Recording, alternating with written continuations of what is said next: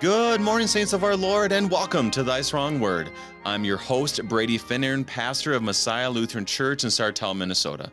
Thank you for tuning us in this morning on Worldwide KFUO. Christ for you, anytime, anywhere. Today is Monday, May 31st, and a blessed Memorial Day to everybody. And also, as Christians, the Pentecost season. As the Holy Spirit we know is with us, pointing us to Christ. And also today, as we look to the Holy Spirit, it will be with us as we look to the gift of the inspired and true Word of God and the Word made flesh, our Lord Jesus Christ. And as Luther put it, when you read the Old Testament, you put on your Christ goggles in Second Kings chapter 1. It seems to be pretty much the same story as First Kings. Northern kingdom's unfaithful. God uses his people. Judah is slightly better than others. And then Elijah arrives and intervenes for help. Some believe, some don't, but the Lord has all the authority. Stay attuned, stay tuned as we begin this new book because the gifts are ready, ready for you. Thy Strong Word is graciously underwritten by our friends in, Uh, at Lutheran Heritage Foundation. For more information, visit lhfmissions.org. For more information, lhfmissions.org.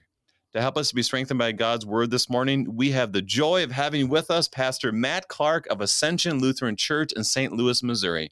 And he's also, as many of you know, the co host of Wrestling with the Basics with Pastor John Lekumsky here on KFUO. Pastor Clark, welcome to Thy Strong Word. Pastor Finn, and great to be on here with you. Thanks for the invitation. I'm excited to be here. Pastor, you are, well, I'll say it this way, kind of a mini celebrity here at KFUO. I don't know about that. but this is the first time we've been together um, here on, on, on uh, Thy Strong Word. Can you introduce yourself, your family, and the work of the saints at Ascension? You bet I'd be happy to. Um, first of all, I think it's Pastor Jolly John Lekumsky that's the celebrity of the, the Wrestling the Basics duo. Uh, that guy's been on the air forever. Um, and uh, what a pleasure to work with him and, and be on the air on Saturday mornings. Uh, but my day job is uh, serving as pastor, yeah, like you said, at Ascension Lutheran Church in St. Louis. It's located in uh, South City area. Um, some of our listeners might be familiar with Ted Drewes frozen custard. That's kind of the big landmark. If you yeah. uh, visited St. Louis, you might have stopped by there. We're about six blocks from Ted Drewes. Uh, oh. So uh, that is that's a good thing. Uh, a pleasure for me and my family. Uh, the rule is there: we walk there to Ted Drewes to kind of counteract the, the calories. We don't drive; we walk, um, and it's a great place. Uh, but yeah, serving as, at Ascension. Um, been there about seven years. Uh, before that, I served at uh, Emmanuel Lutheran Church in Waterloo, Illinois. Uh, that was my first call right out of seminary. Uh, that's where I did my field work experience. In fact, while at the seminary, that's sort of when you're a student and still learning and the ropes. Uh, so it was kind of neat to be called to the same church. Uh, but then, yeah, um, called to Ascension then after that. And just a, a, wonderful congregation. we were so blessed to be there. Um, a couple unique things connected to the church. Uh, we are uh, in association with two other churches um, overseeing Word of Life Lutheran School. So we have uh, kindergarten through eighth grade on our campus, and then there's two preschool campuses and a, a pretty diverse school as far as Lutheran schools go, at least. Uh, 10 different nationalities this year in our school. So uh, some ethnic diversity, which is exciting um, and uh, just kind of a, a, richer education experience, I think, for a lot of our students. And it's great to be reaching the nations uh, with mm. the gospel. Uh, and then the other thing that our, our, church is involved with, it's sort of unique, is we work with uh, a RSO, a recognized service organization of the Synod of the LCMS called Christian Friends of New Americans. And so oh. we work with uh, the immigrant and mostly refugee population in St. Louis, and especially uh, Nepalese folks, uh, people from Nepal, the Bhutan. Uh, we have a growing number of Nepali members at Ascension. We have about uh, 50 baptized members who are Nepali. So that's, mm. that's super exciting too. And we have a, one Nepali gentleman who's studying at the seminary now, and they're Ethnic Immigrant Institute of Theology program to become a uh, Lutheran Nepali pastor. He'd be one of the very first ones in the LCMS. So um, excited about that too, and and the Lord's work uh, here in South St. Louis.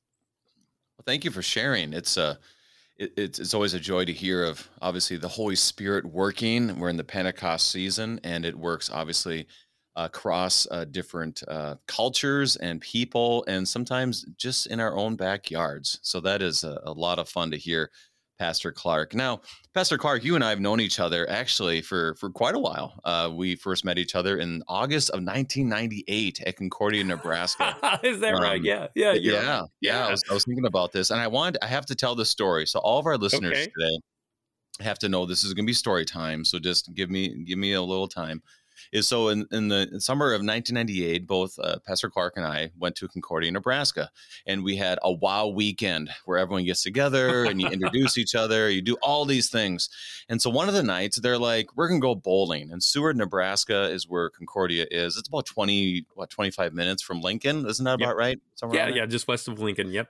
Yep, and west of Lincoln, and and so we we're gonna go bowling in Lincoln. It's like, okay, so we're getting into cars and we're going left and right. And I remember it was kind of like, hey, you come over here. I didn't know anybody in the car. And so I ran over there and there's there's five of us in this car and we're gonna drive to Lincoln. And and as of date, there's three of us who are pastors. One is a Lutheran school teacher, and one is just a, a good person.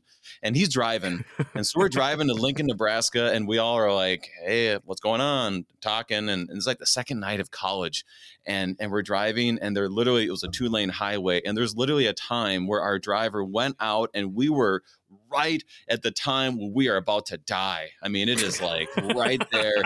And Matt and Pastor Clark and I are in the back. This is this is it. I mean, this is the end. And somehow, probably an angel of the Lord that we hear about today came and, and made sure that we were able to get in the right lane almost literally right at the last second that was almost the end of our time of preparing for ministry. So you remember this, Pastor Clark? Oh yeah, how could I? How could I not? Yeah. So uh, yeah, that was almost the end of our very brief college experience. we, we didn't even make it to the first day of school. But yeah, the, the oh. funny thing too is, you know, uh, Travis was driving the car, I think, in his powder mm-hmm. blue Buick, if I remember right. Yep. Uh, he he is now he and his wife are members of Ascension here in St. Louis, so I am now his pastor. Uh, which yeah, the Lord must have a sense of humor, uh, and it's just oh. amazing to see how people reconnect and uh, their lives kind of intertwine over the years. Absolutely, and so the other guy in the back is a pastor in Minnesota North, Andrew, and and uh, Mark uh, Dutzman is a uh, teacher, I believe, in Colorado. So it's really uh, just a really fun thing. But boy, I remember that I was gripping something really tightly, and we went and ate at Amigos after that. I remember, you know, if you remember that, but we're eating at Amigos, and I remember Mark and Andrew put their head on the table and they said, "Do you even realize what just happened?" so, so the Lord was with us as He's with us today. So, uh, Pastor, Amen. You, we're here back on the farm. We're here to hear the Word of God. So, Pastor, can you begin our time in prayer? I'd be be happy to. Uh, Heavenly Father, we thank you for your hand of protection on us uh, each and every day. Lord, you are a rock and fortress that ever present help in times of trouble, even when it's unexpected troubles, maybe, uh, even on, on two lane highways. Thank you for preserving us and keeping us in your care. Uh, let your holy angels guard and defend all of your people. Uh, Lord, also on this uh, Memorial Day, we give you thanks for those men and women who serve in the armed forces of our land. Uh, we especially thank you for those who are willing to sacrifice their lives uh, on behalf of our nation and our freedoms that we enjoy uh, here in this land. And we ask, Lord, that you would grant your comfort to their families and their survivors, that you would grant them peace, uh, hope of resurrection. And uh, Lord, we ask that you would continue to raise up individuals that are willing to, to serve. Uh, we ask that you would bless our time together in your word, uh, that we might correctly understand it, learn from it, apply it to our lives, uh, and be strengthened by it, all by the power of your Holy Spirit. We pray this in Christ's name. Amen. Amen. So I think I want to start this way. We have ended First Kings, but really within the history of the church in the old tradition, there really was not a First and Second Kings. It was just all one and and this is something that I've been reading, and I'm looking forward to tomorrow when I talk with uh, Dr. Meyer, or we study with Dr. Meyer. To maybe maybe there's more information on this, but for today, I just want to just assume that we're basically it's one book.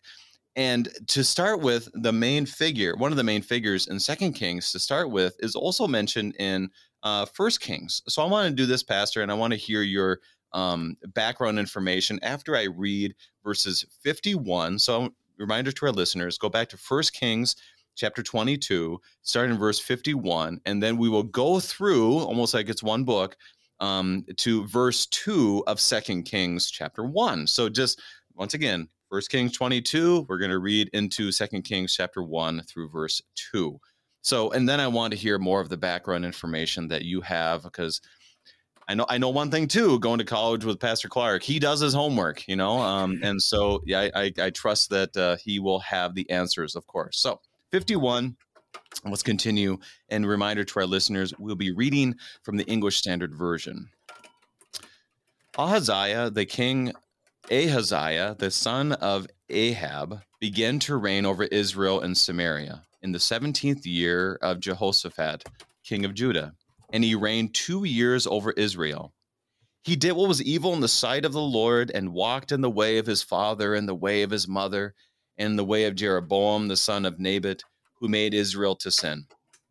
He served Baal and worshipped him and provoked the Lord, the God of Israel, to anger in every way that his father had done. After the death of Ahab, Moab rebelled against Israel. Now Ahaziah fell through the lattice in the upper chamber in Samaria and lay sick. So he sent messengers telling them, Go inquire of Beelzebub, the god of Ekron, whether I shall recover from this sickness. Now, Pastor, as we're looking at this, it, brings up just your thoughts on Ahab, Ahaziah. Um, what does, you know, who are these guys and how would you describe them? Yeah, you know, just first, thanks for doing that the way you did, Pastor Finnern, because really, you know, the original Hebrew, it is one book here, right? We don't have these kind of these chapter divisions and book divisions exactly how we do today. So I, I, I like that continuity. And you know, for our listeners who have been listening, you know, in previous episodes, you know that that Ahab is a bad king. so he's like almost the um, the model of what a bad king is in Israel. Ahab, along with his wife Jezebel. So yeah, as the text says, boy, um, the worship of false gods and Baal in particular. Uh, he married a uh, a woman who was uh, Phoenician. She wasn't an Israelite. She wasn't a follower of the Lord. Jezebel and her name, I think even today, is kind of synonymous with evil. You don't hear many people mm. naming their little girls Jezebel. No, yeah, it's not Judas a common name. Cain or exactly. Anyways, yeah. So it's you know, so this was he's coming from uh, yeah a, a father and mother who uh, did not follow the Lord, did not do God's will. Um, and here, unfortunately, we see that Ahaziah just follows in their footsteps. Um, and I think that's you know so often the case. We see the way in which, especially here in First and Second Kings, the way in which the king goes, so does the people. You know, when the king is faithful and follow the Lord, you know the people do too. It seems when they're unfaithful, you know, th- then they follow the Baals and these false idols. And maybe even more so when you're the king's son. So Ahaziah, the king's son, the apple doesn't fall far from the tree and he too, uh, boy, uh, misleads the people and just uh, sins in his reign, following after other gods, uh, which is sad to see. I think the other thing that's kind of interesting too is is the the the the um, the length of his reign only two years. So his mm-hmm. reign is only two years long, but in that, those short two years, we see that it's a reign that's kind of marked just by uh, political problems and and even more personal problems too, as we're starting to get into here in in Second Kings. So, uh, not off to a good start for Ahaziah as he serves as uh, king of Israel.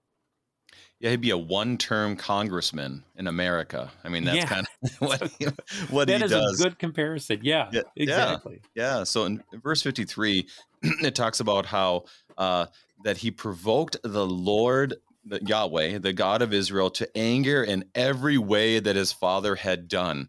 And so that really is a good emphasis that it's not just that they kind of like, oh, I'm kind of like my dad or I'm not. It basically is he's bad in every single way that his father was as well, which is not, not like you said, that's not good.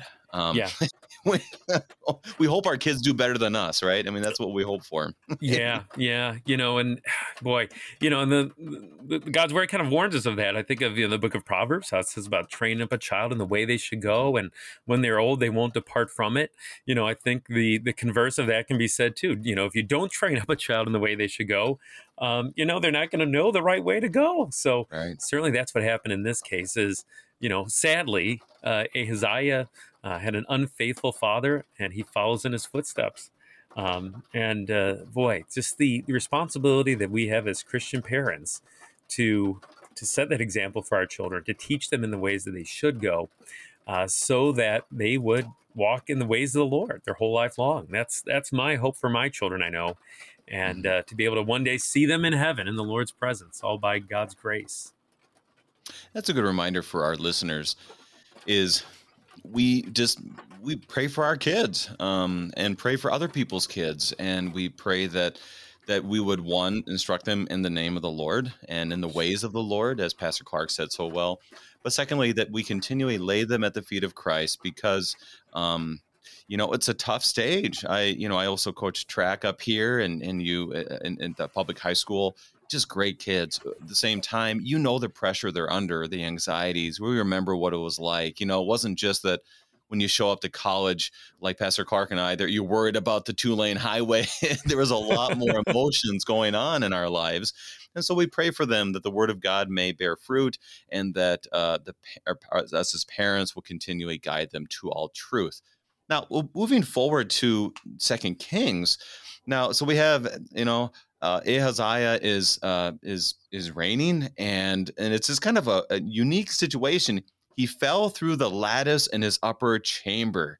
Now, I think a lattice as like a, a design thing. My my mother in law is an interior designer, so she will kind of just talk about that has a nice lattice there. What the, what is he talking about falling through the lattice? Any thoughts? Okay, so it looks like the windows in this upper chamber, probably some kind of sleeping chamber, were covered by a lattice work. So, you know, we kind of know what that looks like that crisscross, um, some kind of wood perhaps uh, covering the windows. And it, it, doesn't give us the details what exactly took place, but it almost seems like it was a, an accident. Somehow, know, if he was asleep and rolled over the wrong direction or whatever happened, he fell through the lattice work of the second window.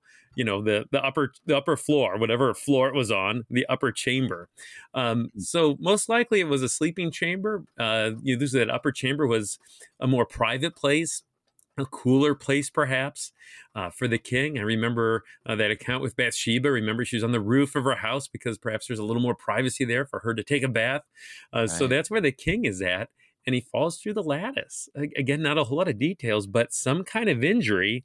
And so he's laying sick uh, in bed. So what happened to this poor guy? I mean, I think we can assume maybe some broken bones. Uh, he's he's in rough shape. Uh, he sustained an injury, uh, so much so that as we read on, we see, you know, he can't do much about this. He has to look for some kind of help outside of himself uh, to recover from this. And this, I mean, you can't help but hear this story and then think of uh, with Eutychus, right? I mean, he's he's sleeping through Paul's sermon. Um, and and then he falls. Um, but there, you know, unfortunately, Ahaziah doesn't have a Paul come and resurrect him or uh, whatever it might be. It sounds like he's he's feeling every broken bone that he has. So would that be a similar uh, situation? You think? I mean, maybe we don't know, but similar? Yeah, I mean that that came that comes to my mind too. You know, in, in Acts chapter twenty, you have that account. Uh, Paul's preaching in Troas, and he's preaching on into the late evening hours. There's lanterns in the room, we're told, and one of these young men, a youth, you know, maybe he's in high school. Uh, he's sitting by the window, maybe to kind of cool off with the night air, and he falls asleep, and he falls out the window. You know, it's it's really not funny. This poor kid. Yeah. Um, and so they go down, and the, the text is pretty clear. He's dead. And then the Lord works through Paul to bring him back to life, um, which is remarkable. And then the thing that always kind of tickles me is then Paul just keeps on preaching, it sounds like. you know, it doesn't stop yeah. Paul. You know, uh, he's only there for a limited amount of time. God's word is important, so he keeps on going. But I, I think there's there's so there's parallels, right? That um, Ahaziah is injured you know, falling out this window or falling through the lattice work on his window. A Eutychus injured even to the point of death. You know, the, the difference is, of course, then Paul certainly a trust in the Lord for healing, for restoration, for Eutychus. And uh, Ahaziah, sadly, we don't see that. Uh, the Lord is not the one that he's going to be looking to for restoration. Sadly, he he looks elsewhere. He doesn't look to Yahweh, um, which is which is unfortunate. It's sad. Um, yeah. Yeah, and so it doesn't say much about this in this chapter, but it says Moab Moab rebelled against Israel. Any insights on that? Yeah, so uh, the people of Moab, they, they rebel against Israel. The, the Moabites, just a little bit of background, um, they're descendants of Lot. Some of our listeners might remember that Lot and his daughter. So Lot, Lot's and his daughter. Kind of make a long story short, um, there they a child conceives, you know, by Lot, um, and his daughter his daughter gives birth, and uh, the Moabites come from that relationship.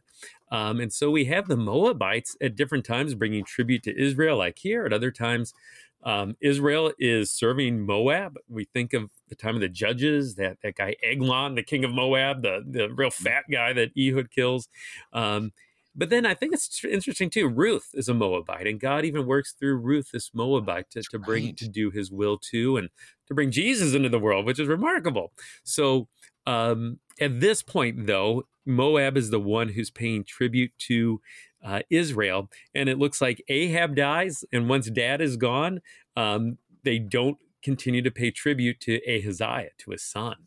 Uh, so again, Ahaziah, we don't know much about this guy. This is basically the Ahaziah chapter of the Bible, Second Kings right. chapter one. And but what we do know is a two-year reign and a two-year reign that was marked by political turmoil. And this is this is the political end of it. Um, Moab refuses to pay that tribute. Um, so you he's got problems, no doubt about it. Uh, and then the personal turmoil too in that injury and falling through the lattice. We don't know much about the guy beyond that, really, uh, beyond just this one chapter. Uh, it is kind of interesting, you know. Later in Second Kings, we do have kind of a list of what uh, Moab gives in tribute to Israel, and it seems to be a pretty significant amount of, of lambs and rams. Uh, but at this point in Ahaziah's reign, uh, it seems as though they rebel against Israel. Uh, they refuse to pay that tribute. When it is helpful to to see that because we can kind of assume that everything surrounding Ahaziah is this, you know, uh, unicorns and rainbows or something. You know, like everything is just going well. His only problem is that he has a broken rib or something like yeah. that. Yeah. No, the guy's going through a lot and and he's not doing it faithfully and he's looking for answers in all the wrong places.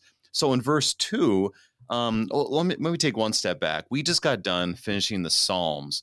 Um, so we finished First Kings, and then we went to a few Psalms, two, three, and 149. And one thing that really struck me about specifically the second and third Psalms was how David and the author, you don't know who wrote uh, Psalm 2 necessarily, um, it's kind of like they present the issue and then they go right to the Lord, right? So this mm-hmm. is like they have the issue, um, uh, David in in Psalm three is is dealing with his son uh, wanting to to get rid of him, and so he flees, and he could easily just lament and come up with a battle plan. But no, he looks to the Lord and he prays to him. Now we have Ahaziah the king, who also is going to be seen kind of as a, you know, a prophet and a priest. And you see this in first and second Kings. And and here's the time he can sit there and he can pray to the Lord Yahweh. You know, even Ahab has a moment of repentance and looking to the Lord. Here's the chance broken rib, barely be able to to do all this. He, you know, Moab is right at his his, his doorstep, and he could look to the Lord Yahweh who has who was there for his forefathers and mothers. And what does Ahaziah do? What does he do, Pastor? He doesn't do the right thing. so, exactly. So so yeah, he doesn't look to the Lord, but he looks to Beelzebub. So he looks to this false god, this false god of Ekron. And so he sends people, sends messengers to go and and find some relief to inquire of this false god, which is it's heartbreaking, right? Mm-hmm. Um, so I think when when things are bad, when someone's laying in the hospital, they, they look for help. Uh, but where are they going to look for help? Um, where are they going to look? I um, you know, I don't, I don't think you know this, Pastor Finnern. Um, some of the folks that listen to Wrestling the Basics might, but um, I I fell uh, not too long ago myself, about a year and a half ago. Um, I fell out of a tree, so oh I fell out of a tree and, and broke um, three vertebrae in my back. So I kind of can relate to Ahaziah here. Um, but I, I broke uh, T6 and 7 in my back and L2 in my lower back. oh. and uh, boy, I was. You know, just incapacitated. Uh, you know, I had to just lay in a bed for about a week and uh, got fitted with a brace, and uh, that made me a little more mobile. But it is tough. Oh my goodness! So I can sort of imagine what it's like for Ahaziah here. You, you're you're you're helpless. Uh, maybe you can't even get up on your own, and you know you you realize then that you can't do this on your own, that you can't recover on your own, that you need help outside of yourself, right? And and like you said, the hope is that the one we look to outside of ourselves is the Lord God, the one who made us and created us, the one who can give healing and strength. Mm-hmm. Uh, but but sadly, uh, Ahaziah does just the opposite, right? He looks to a false God. He looks to, to God in whom there is no help at all because they're, they're not even real, Beelzebub. Um, but I don't know. I don't know. Maybe you see that as a pastor too. I know I do yeah. in the parish. Is you know sometimes people that um, you know they've they've strayed from the Lord a little bit, or maybe they haven't come to worship in a while, and and maybe there's like an illness. Uh, maybe they're ill. Maybe someone in their family is, and all of a sudden there's kind of this reconnection to the church, or reconnection even just me as pastor, and they're they're looking for hope. They're looking f- for for for answers. They're looking for strength, and I rejoice at those times when those trials uh, point them to the Lord, or when we as pastors or just fellow Christians have the opportunity then, in the midst of those tough times, to point them to the Lord, in, in whom there is real restoration and hope and healing. As we look at this, uh, we are going to have to take our break, but I'm, I'm going to ask a little bit about how you're doing now. I mean, to hear this story, it's like, oh my goodness. But but also we're looking at the word of God, word of the Lord. But we have to take our break. We are studying First, Second Kings chapter one with Pastor Matt Clark, and we'll be right back.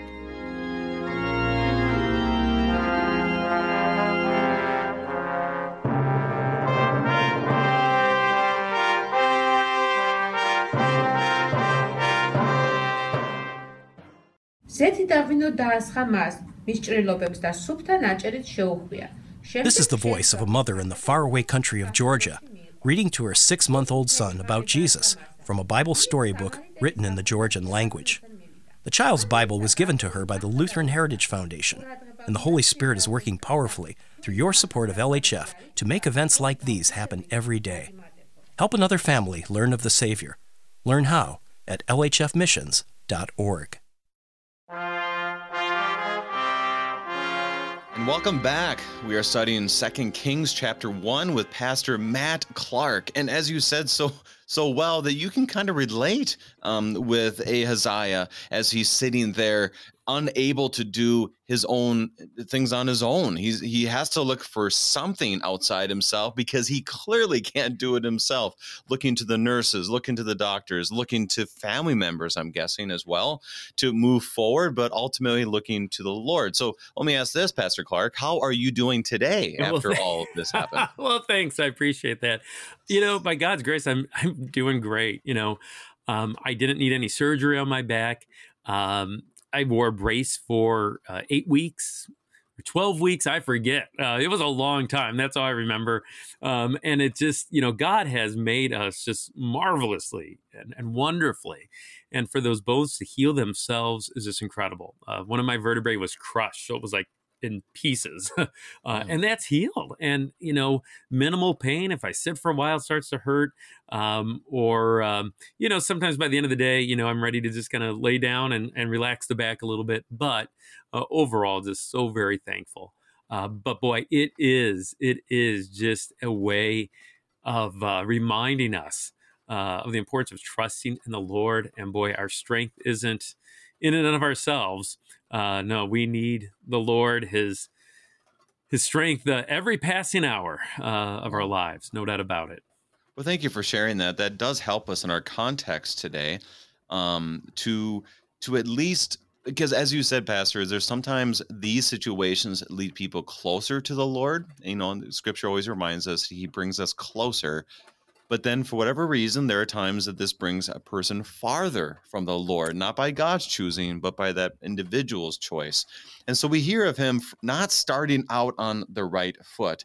However, we're going to keep moving forward as we see the Lord, and this is a good reminder that God loved Ahaziah, that the Lord did not just leave him and say, eh, you know what, broken back and all, you're gone, you're out, you know, um, as he doesn't do for Pastor Clark either. But he looks at it, doesn't leave him, but he continually goes back to give him, I guess you would say, a second chance, a third chance, a fourth chance. So we're going to start in verse three. We're going to continue through verse eight as we see the Lord intervene. But the angel of the Lord said to Elijah the Tishbite, Arise, go up to meet the messengers of the king of Samaria, and say to them, Is it because there is no God in Israel that you are going to inquire of Beelzebub, the god of Ekron? Now, therefore, says the Lord, you shall not come down from the bed to which you have gone up, but you shall surely die. So Elijah went. The messengers returned to the king, and he, and he said to them, why have you returned? And they said to him, There came a man to meet us and said to us, Go back to the king who sent you and say to him, Thus says the Lord. Is it because there is no God in Israel that you are sending to inquire of Beelzebub, the god of Ekron? Therefore you shall not you shall not come down from the bed to which you have gone up, but you shall surely die. He said to them, What kind of man was he who came to meet you and told you these things? And they answered him, he wore a garment of hair and a belt of leather about his waist, and he said, It is Elijah, the Tishbite. So this is kind of like a I don't know how to describe this, but it is a unique back and forth. So first of all, the angel of the Lord came to Elijah. Um, who's it? Who's the angel of the Lord? Can you can you break that down for us a little bit? Yeah, so the angel of the Lord. Uh, well, first of all, uh, Pastor Finnern, I apologize if you can hear rain coming down on my end. Um, oh. I'm I'm recording at home, and boy, there's a rainstorm right now here in St. Louis. So I oh. apologize oh. if that's being picked up on the air, but uh, hopefully, hopefully you can still make out what I'm saying. But, I think we're okay. Okay, well, good. Thank you. Um, yeah, the angel of the Lord. So uh, already in the uh, Old Testament it looks as though the angel of the Lord is a, a, special messenger from God. So that word angel means messenger, okay? Um, and, and the angel of the Lord in particular, we see different instances where it seems as though this is more than just an angel, more than just that regular messenger. But when it talks about the angel of the Lord, it, it's it's even Jesus, okay, the Son of God. Uh, we say the pre-incarnate Christ. So before Jesus takes on our flesh at in his conception by the Holy Spirit in Mary's womb. Um, before that time, we remember Jesus still God the Son uh, and still present in the Old Testament. And one of the places where we kind of see glimpses of that is when the angel of the Lord is mentioned. Um, so it seems as though perhaps more than an angel here, uh, even even God the Son speaking directly to uh, to Elijah.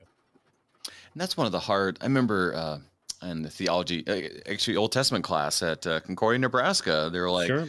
"This is the pre-incarnate Christ," and I'm like, "What are you talking about?" is that gonna be in the test? Is basically what I thought in my mind. Is that gonna be in the test? How say yeah, that word again? I don't know that. But anyways, it does give us this unique perspective that yes, it's a messenger of the Lord, and he speaks with authority as if he is God. Of course, he is. And we would theologically speak that he is the pre incarnate Christ, which is a fascinating part, but also a reminder that that God keeps coming. I mean, the Word made flesh came to us to save us from our sins, and He comes even now. Um, I guess I would say it to save people from themselves. yeah, we need to do this for you now. So, any other thoughts on the angel of the Lord? Yeah, I would just uh, encourage our listeners look for that in the Old Testament, see how that's a distinct messenger from God. And again, I think just a reminder that Jesus is eternal. I think sometimes we think of, well, you know, God the Son just kind of comes about when um, when he's conceived in Mary's womb and then when he's born. But but no, uh, he's the Word. Uh, the Word became flesh and dwelt among us. In the beginning was the Word, and here we have Jesus, the Word, the delivering the word of the Lord, uh, as that described as the angel of the Lord. So uh, yeah, look for that the different places where the angel of the Lord has speaks with that. Like I like the phrase you use, authority, uh, mm-hmm. when he comes and speaks and delivers that message to God's people in the Old Testament. Now he says this. He, he goes to Elijah, and Elijah is an important person as we've been looking in Mount Carmel and and uh, and, and speaking about the drought, and and uh, we'll find more about him tomorrow in in Second Kings uh, chapter two. Um, but he comes to him. And it, he uses a little sarcasm here. You know, is there no God in Israel that you're going to go to Beelzebub, um, the god of Ekron? And and what is what is God kind of do what is he doing here as he's speaking to the messengers of of Ahaziah and so forth? Yeah. So is there no God in Israel? Um, and of course, the answer is of course, there's a God in Israel. There's the only God, the one true God, Yahweh, um, the Lord. Uh, he's the only God. And so, in a way, I think being a little sarcastic, maybe, um, preaching a word of law here is there no God in Israel? Of course, there is and and that I think is in contrast to this Beelzebul, uh, Beelzebub, the god of mm-hmm. Ekron, and this is really, you know, kind of an isolated place where this name comes up in the Old Testament at least, but Beelzebub seems to be sort of this.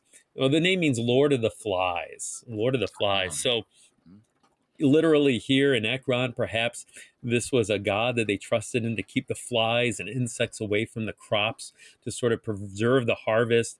It, it seems to be uh, the chief god of the city of Ekron, which was one of the main uh, Philistine cities. And for whatever reason, this was a god who was supposed to give healing, that had special healing power. So that's why Ahaziah is seeking him out. Mm-hmm. Um, I think it's kind of interesting, though, too, just kind of as an aside, uh, in the New Testament, Beelzebub comes up uh, different times. Again, Lord of the Flies, but almost, uh, I think, more of a mocking title in the New Testament. Um, you know, this idea that the name has become synonymous with, with Satan, with the devil, uh, not just some local deity in Ekron, but with Satan himself. Um, Lord of the Flies, and you know, flies gather around dung they gather around excrement so almost a mocking name for for satan for the devil uh, but there's a couple times like in mark chapter 3 where um, you know the name beelzebub comes up uh, and and there it comes up uh, with people kind of uh, accusing jesus of uh, of being possessed by Beelzebub, that Jesus is casting out demons by the prince of demons. And of course, Jesus replies and says, How can Satan cast out Satan? A kingdom divided against itself can't stand. And then uh, in Matthew 10, that name Beelzebub comes up again. Um, and he's Jesus kind of comforts his disciples and warns his disciples that if they call him Beelzebub and follow a follower of Beelzebub, how much more will they malign and, and say the same of Jesus' followers? So I think it's kind of interesting here. So Beelzebub, kind of a local Lord of the Flies, uh, connected to Ekron in the Old Testament, but in the New Testament, used in a broader way, is really for Satan himself, for the devil himself, um, and that name used in, in criticism of Jesus, even. Yeah, that's a that's a great great insight because I remember reading that and going, "How did this happen?" Because you have the Baal prophets, you know, at Mount Carmel with with Elijah. Obviously, it fails. I mean, that's one of the hardest parts I think for someone like Ahaziah to go to these Baal. Of course, like you said, mom and dad went to Baal all the time. And so yeah. this is nothing new. This is kind of how I grew up. I mean, what do you mean? It's kind of like a Thanksgiving dinner. What do you mean you didn't have turkey for Thanksgiving? Like, well, I don't know. I don't know any better. That's all I have. So, um, but that's kind of what happened here. He goes to that same God that clearly is not going to solve his issues. And so he sends the you know he he he sends the messengers and and the angel of the lord comes and says don't do this. And then they go back um, talk to ahaziah and they say um, yeah this guy said this this and this. And he's like so tell me about this guy. Uh, what does he look like? Yeah. And he describes him as a guy with a garment of hair with a belt of leather about a belt of leather about his waist. And you think about those times when ahab saw elijah and goes oh there you are you troubler I know. It's yeah. real. Yeah. And and now you can just imagine Ahaziah go, Elijah. He's back. Exactly. Exactly. Yeah. yeah. You know, I oh, wonder what his tone of voice sounded. You know, there in uh, verse 8, it says, you know, oh, it, it is Elijah the Tishbite. You know, I wonder how I said that. Oh, Elijah the Tishbite. Here we go again. Because Elijah, yeah, you're right. He is uh, infamous, right, among Ahaziah's own family, uh, especially uh, his parents. Uh, but then he's infamous, really, in all of Israel, right? And and that big account of that showdown on Mount Carmel between uh, just Elijah on his own, and then all these hundreds of prophets of Baal too. Um, and uh, people would know Elijah and uh, he would speak the word of the Lord, and because of that, they they hated the guy because mm-hmm. he didn't tell them what they wanted to hear, their itching ears maybe wanted to hear. Instead, Elijah, uh, as a prophet, did the job that a prophet does and just speaks what God gives him to speak. And he's certainly doing that here. I mean, he's saying that the king himself is not going to recover; he's going to die, and I mean, to say that, you got to be pretty brave. You know, the Lord has to really be giving you the strength to say that because this is the king after all. Eh, he could put Elijah to death. And yet he still speaks the word of the Lord. He speaks that word of truth and a word of, of law and warning as Ahaziah breaks the first commandment you shall have no other gods before me. Uh, he doesn't fear, love, and trust in God above all things. He's fearing and loving Beelzebub instead.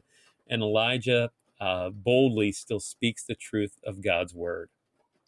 Now, what's interesting is the connections you have um, simply in what he's wearing, because you do, when you think of Elijah, you think of somebody else in the scriptures. So, how it describes Elijah, not only in in, in uh, what he does, but also his uh, apparel, I guess you would call it. Who, who does he connect us to?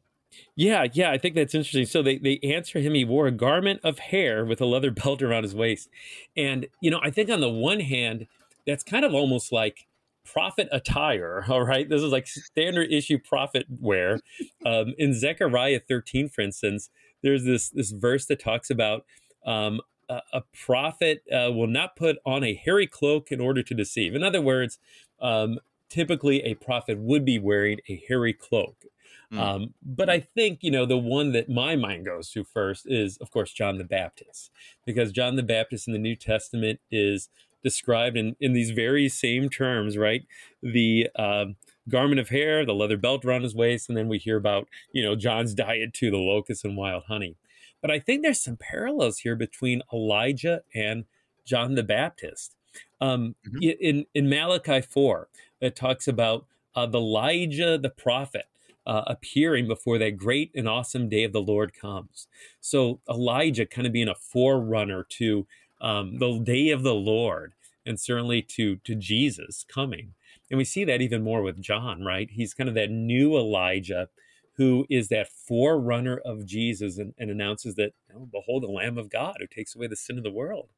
And then I think we see it in other places too, other similar. Um, both Elijah and John have that message of repentance Sure. Um, both Elijah and John talk to kings and even shared God's word of judgment upon kings.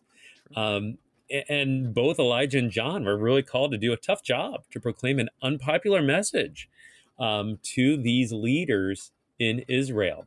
Um, we think of Ahaziah here, we think of Ahab, but we also think of, of Herod in John's case. And you know, I think sometimes us as pastors too, uh, Pastor Finnern, we're we're called to do the same. You know, to yeah. preach that word of law that may not be that popular to our listeners, uh, but yet we do it out of love. Um, you know that, that people might come to repentance and in faith receive forgiveness. And that's where maybe sometimes people look at us and they say, is it you, you troubler of Israel? yeah, that's right. Yeah, I know. Yeah, you, you troubler, troubler of, of ascension, ascension, or you know whatever the congregation is. Yeah, yeah, exactly. Yeah, yeah. So as as we look at this now, the story really gets interesting. I mean, it's interesting to this point, but we've laid the groundwork, I think, very well. That the the the ground has been set. The the battleground has said, okay, you should not do this. Don't go to Beelzebub um, and find out um, from him. You should be finding out from the Lord. But we know right now that the message is not good from the Lord. Basically, you're in bed with a broken back and you're not going to come out of it. So you can just imagine that moment. This is from Elijah. What's going to happen now? And and we know it probably doesn't end well for Ahaziah. Uh, Ahaziah, excuse me. I, I, keep trying to say that word. It doesn't always come out right. So now we find out the rest of the story. So let's break this down kind of piece by piece. I'm going to read verses 9 through 10. 9 through 10. Okay. Then the king sent to him a captain of 50 men with his 50. He went up to Elijah, who was sitting on top of a hill, and said to him, O man of God, the king says, Come down. But Elijah answered, the captain of answered the captain of the fifty, If I am a man of God, let fire come down from heaven and consume you and your fifty. And then fire came down from heaven and consumed him and his 50. it's kind of just crazy story. so Elijah's sitting on his hill, who knows where or what this is. And and the captain says, um, hey, man of God, maybe mocking in a certain sense. I'm not quite sure. Maybe you have some more to say about that, Pastor, and says, Come on down. The the the, the king wants you down here. So tell us more about this story. What are your thoughts? Yeah, I think we need to teach this one in Sunday school more. this, is, this whole account from this chapter, it's I don't think people are familiar with it, but it's it's just it, you you see you can learn a lot from it. I think, and it's just exciting, um, but and almost comical. But right. um, yeah, I, I, think so. You know, oh man of God, um, the king says, "Come down." Maybe it was mockingly, but at, at you know, at the very least, it is acting as though the one in charge of everything here is the king, right? That mm-hmm. Ahaziah is the one calling the shots. And Elijah knows better. The one who's always in charge, whether the king is Ahab or Ahaziah, doesn't matter. The king of kings is is the Lord God. And Elijah has that confidence. And and would that we have that confidence too, right? Um, so then, yeah, you see that this, he says, uh, if, if I am a man of God, let fire come down from heaven uh, and consume them. And that's exactly what happens. Uh, in a similar way, that fire came from heaven to consume that altar uh, on Mount Carmel with right. Elijah and the prophets of Baal. So also now fire comes down and consumes consumes these people, these 50 individuals. Uh, so we see that different places. We see a fire coming down. And sometimes that is God's judgment, whether it's here or Mount Carmel or Sodom and Gomorrah. Um, you know, the book of Hebrews even refers to God as a consuming fire himself. Uh, right. Uh, so, yeah, here it is one against 50. But if uh, God is on your side, um, guess who's going to win the battle, win the day? It's the one uh, who uh, trusts in the Lord. And we see that here with, with Elijah, certainly. So that's round one. Um, round one of this story. And and really there there isn't much significance uh, to other things. Why is he on a hill? I don't know. How many how many people are there? Um, you know, there, there's a lot. It's one against 50. And he basically is like, well, if it's gonna be true, it's gonna be true. Boom. Now we get to 11 and 12. Again, the king sent to him another captain, which, by the way, if I'm that captain, I'm like, wait, what? What am I doing here? yeah, uh, exactly. 50 men with his 50. And he answered and said to him, O man of God, this is the king's order. Come down quickly. But Elijah answered him, them, If I'm a man of God, let the fire come down from heaven and consume you and your 50. Then the fire of God came down from heaven and consumed him and his 50. Yeah. So and yeah, I think it's kind of interesting. He just not just come down, but now it's come down quickly. You yeah, know, right, it's kind right. of even a more intense command. Um, and and again, yeah, same result.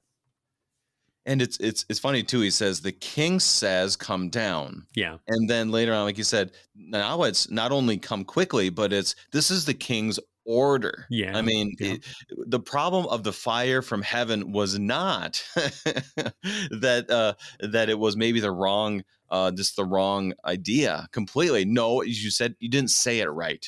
Now let's try this again. You know, mm-hmm. come down quickly. this is the king's order. That will solve the problem. More power, more authority you want to try to have, and this exact same result. So, uh, once again, oh man of God, kind of a mocking of well, okay, if you are the man of God, then then come down and submit to the king. It's kind of the irony of irony. So he fights back and says, well, um, if I'm a man of God, this is what's going to happen. Boom, it happens again. It, yeah. How does this? I mean, what what does this mean for us today? And and uh, how would you describe that?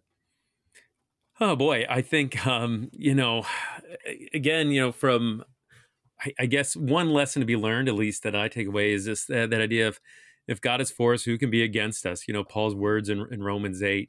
Um, when things seem insurmountable, right? And when it's kind of hard to follow the Lord and do his will, uh, just that reminder that, again, if God is for us, who can be against us? And we see Elijah here against what seems to be insurmountable odds, and yet the Lord, the Lord fights for him. And I think we can take comfort in that too. Uh, and, and ultimately in Christ, right? The, the, the biggest battle's already been won. Uh, the one against not 50 guys from King Ahaziah, but the one against sin and death and the devil. uh, that already that battle's been fought and won uh, through not fire, but through uh, through blood uh, and the cross, and to have that confidence come what may in our lives. And that's why when we get to the third captain, there's a little bit of a there's a, there's a change here. He's not the same as the first two captains, um, but it does have a lot to tell us once again that um, even though the approach is different, there's still issues still at hand. So let's read verses 13 through 16, and then we will get to the end here. We have about seven minutes left as we go through this, okay. so we'll probably hurry a little bit. Sounds good. Again, the king sent the captain of a third 50 with his 50 and the captain of fifty went up and came and fell on his knees before Elijah and entreated him, O man of God, please let my life and the life of these fifty servants of yours be precious in your sight. Behold, fire came down from heaven and consumed the other the two former captains of fifty men with their fifties. But now let my life be precious in your sight. Then the angel of the Lord said to Elijah, Go down with him. Do not be afraid of him so he arose and went down with him to the king, and said to him, Thus says the Lord, because you have sent messengers to inquire of Beelzebub, the god of Ekron, it is it because there is no God in Israel to inquire of his word? Therefore you shall not come down from the bed to which you have gone up, but you shall surely die. So the third captain has a different approach. Uh, and what is the result? Well, it's a better approach, right? So that we saw one and two, you know, two different approaches, similar though to each other, and then this one, uh, the approach is one that comes in in humility, uh, not with this power from the king, but recognizing the authority of the Lord, uh, the authority of Elijah as a prophet of the Lord. So, yeah, he really just in his demeanor falls on his knees before Elijah. And then, of course, in his words, he entreats him. Uh, he calls him a man of God here, too. I think that's interesting. All three call him mm-hmm. a man of God, but this time, certainly not mockingly, but, oh, man of God, please let my life and the life of these 50 servants be precious in your sight and uh, that's exactly what happens. Uh, so fire doesn't come down, doesn't consume them. But I, I, think too, you know, it's not that the other lives weren't precious in God's sight. You know, far from it. You know, even Ahaziah's life is precious in God's sight, and the reason why Elijah's preaching this word of law and discipline for uh, Ahaziah is ultimately to turn him to repentance, right? So that he might turn to the Lord, uh, so that he might be forgiven and that he might be shown mercy. So, in this whole thing, you know, just to keep in mind, yeah, all these lives are precious in God's eyes, uh, and that's why that's why he's sharing this word through Elijah the prophet. And what I find interesting is it isn't that the message changed to Ahaziah. You know, it's not like the, the captain came and he repented, and therefore the Lord went to Ahaziah and said, Oh, by the way, you're going to live now. Mm-hmm. No, the message was still the same, but yeah. the captain and his people came in faith towards Elijah. And that's just a reminder for us too of, of what's the difference of, of like you said, their their lives are precious, the different the precious in, in the Lord's sight because God loved Ahaziah, he loved the captains, he loved the men that were with him. The difference was of faith. He came to the Lord in faith. And this is where the angel the Lord intervenes, right? This is what God does. He keeps intervening. But the message is the same. And what's the message for uh, from Elijah to Ahaziah? What is that message? Yeah. So the message is, uh, I love that he just says from "Thus says the Lord," right? Because you have uh, sent messengers to inquire of Beelzebub, the god of Ekron. Uh, it is uh, is there because there's no God in Israel to inquire of His word? So kind of that same question that He said before. Therefore, you shall not come down from the bed to which you have gone up, but you shall die.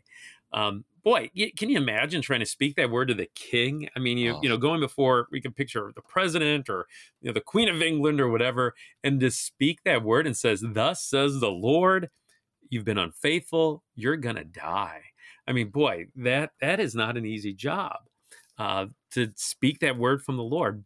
But Elijah does so in the confidence of that promise from the angel of the Lord. Uh, go down, do not be afraid of him, do not be afraid. And it kind of just echoes all those other times in scripture where you have those messages, you know, don't be afraid. You know, Isaiah 41, I love how it says, Fear not, for I am with you. Be not dismayed, for I am your God. Uh, and certainly that same message Same promise for Elijah here. And it's the same promise for us too. Uh, that we need not be afraid, that the Lord is with us. Uh, don't be afraid uh, to stay stay faithful, right? Uh, to to abide in God's word in our lives too. Uh, and just as the Lord was with Elijah, He's going to be with us. Well, and, and that was that was proof in the pudding. You had you had Elijah was able to to withstand that at Mount Carmel. Um, in as we as I mentioned before last week, we studied Psalm three, where where uh, even uh, David says there were even though thousands are against me, I shall not be afraid and and it like you said so well it tells us all the lord is my light my salvation. Whom shall i fear? It's a continual pro, continual proclamation. The angels say it to to to the to the shepherd uh, shepherds and they, they keep saying it do not be afraid. Why? Because the lord is our salvation as opposed to ourselves. So pastor we have about two minutes here. I'm going to read the rest and i want you to wrap things up for us sure. about this very important chapter in holy scripture. So 17 and 18 so he died according to the word of the Lord that Elijah had spoken. Jehoram became king in his place in the second year of Jehoram, the son of Jehoshaphat, king of Judah, because Ahaziah had no son. Now, the rest of the acts of Ahaziah that he did, are they not written in the book of the Chronicles of the kings of Israel? So, what the Lord said happened. Um, yeah. And so, as we look at this, as we look at this chapter, it is is one of those, like you said, we don't quite hear this in Sunday school, but I think it has big implications. Tell us how how would you summarize this chapter for us today? Oh yeah, like you said, what the Lord says happens, and and certainly here at this word of law and discipline, it happens. But I think for us to be comforted to know that it happens in that word of, of grace and gospel too. That if the Lord says, you know, whoever believes in Jesus is saved, it happens. If the Lord says, this is my body, my blood given and shed for your forgiveness and Holy Communion, it happens. Uh, if our if the Lord says His name is placed in us in baptism because we become His own, it happens. So we have all those promises. And I think the other thing too is to learn from this is the importance of that trust then in the Lord because His promises are sure, they are certain um, and to keep that Ten Commandment, uh, the first commandment rather, unlike Ahaziah did, you know, to to have no other gods before Him, to trust and love and fear God above all things. Uh, yeah, and then too, I think uh, just that that assurance, like we've we've mentioned, um, in Christ, in faith, we need not fear uh, enemies. Uh, we do not need not fear those who oppose God's word, but but trust that yeah, uh, the Lord is with us um, and just to hold on to the word of the angel of the Lord when that, that angel says, and, and Jesus himself there says, Do not be afraid. Do not be afraid. That word of, of fear not that echoes down through the centuries and for us today too. Pastor Matt Clark of Ascension Lutheran Church in St. Louis, Missouri, giving us God's strong word from 2 Kings chapter 1. Pastor Clark, thank you for being our guest. Thanks for having me, Pastor Finn. Great to be here with you. Saints of our Lord Ahaziah seek the advice of Beelzebub, and he had to suffer the consequences. Our sins have consequences, which we do not dismiss. Repent, for the kingdom of heaven is at hand but we bring those sins of idolatry and others to the Lord and realize that our salvation has been won. Pastor Clark made that so clear today, and he gives us instructions on how we are to follow him and look to him for all things. I'm your host, Brady Finnern, and pastor of Messiah Lutheran Church in Sartell, Minnesota. Thank you for joining us, and the Lord keep you safe in the palm of his hands.